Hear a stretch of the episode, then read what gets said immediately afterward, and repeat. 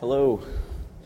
Passions make terrible masters, but make great slaves. Passions make terrible masters, but they make great slaves. Passions, our emotions, our feelings, if we let them be our master, if we choose to let our feelings rule over us, they end up enslaving us and causing disharmony, discord, unrest in our relationships with God, others, and ourselves. In our readings today, they focus on wisdom, highlighting on one hand from our first reading what the opposite of wisdom looks like, while our second reading and gospel show us true wisdom is from above. And this wisdom is having our passions ordered rightly. When we let our emotions rule us, especially jealousy and selfish ambition, as we hear from Saint James, disorder becomes present. Our emotions, in and of themselves, are they're they're good. They're uh, they don't have a uh, they they're just there. They're what we feel. They're what we experience. But when we let them take hold, and we let our lives be ruled by what we feel, rather than letting our emotions be ruled by our intellect, letting us be in control of our emotions, then uh, that is as what uh, where where we grow in wisdom. Saint Thomas discusses that our emotions are be, to be kept in strict, or to be kept in check by our reason, by our ability to think clearly. And our passions, like I said, are a gift from God, giving us the ability to love, to be moved by what we experience, the good things, the sad things, and to um, to stand up for different things that need to be defended. When we are not thinking clearly, though, we may feel a longing for a good thing, but desire it for ourselves, be jealous, and have self-ambition, and disorder becomes present. Harmony, though, enters into our lives when we foster and grow in wisdom from above. Our gospel helps us to understand wisdom from above, wisdom from God. And Jesus is walking with just his apostles.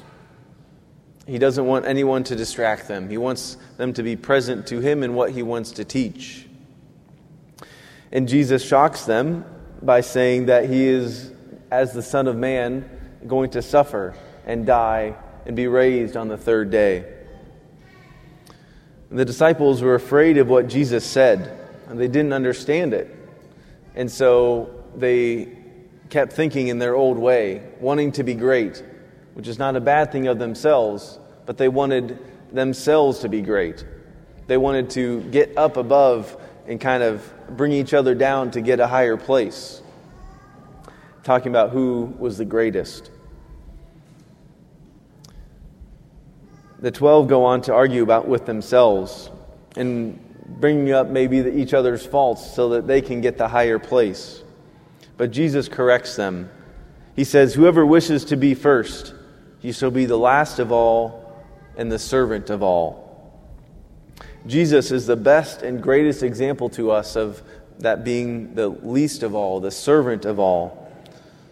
And Jesus raises the bar for how we, disciples of Christ, are to serve and relate to each other, no longer acting with jealousy and selfish ambition, but with charity and sacrifice for all.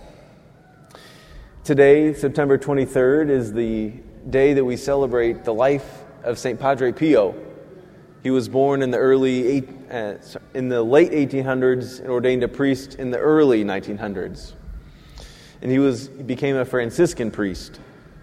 And he's one of the few people who was given the gift of having what's called the stigmata, where a person on earth receives the wounds of Christ on their body and in their soul.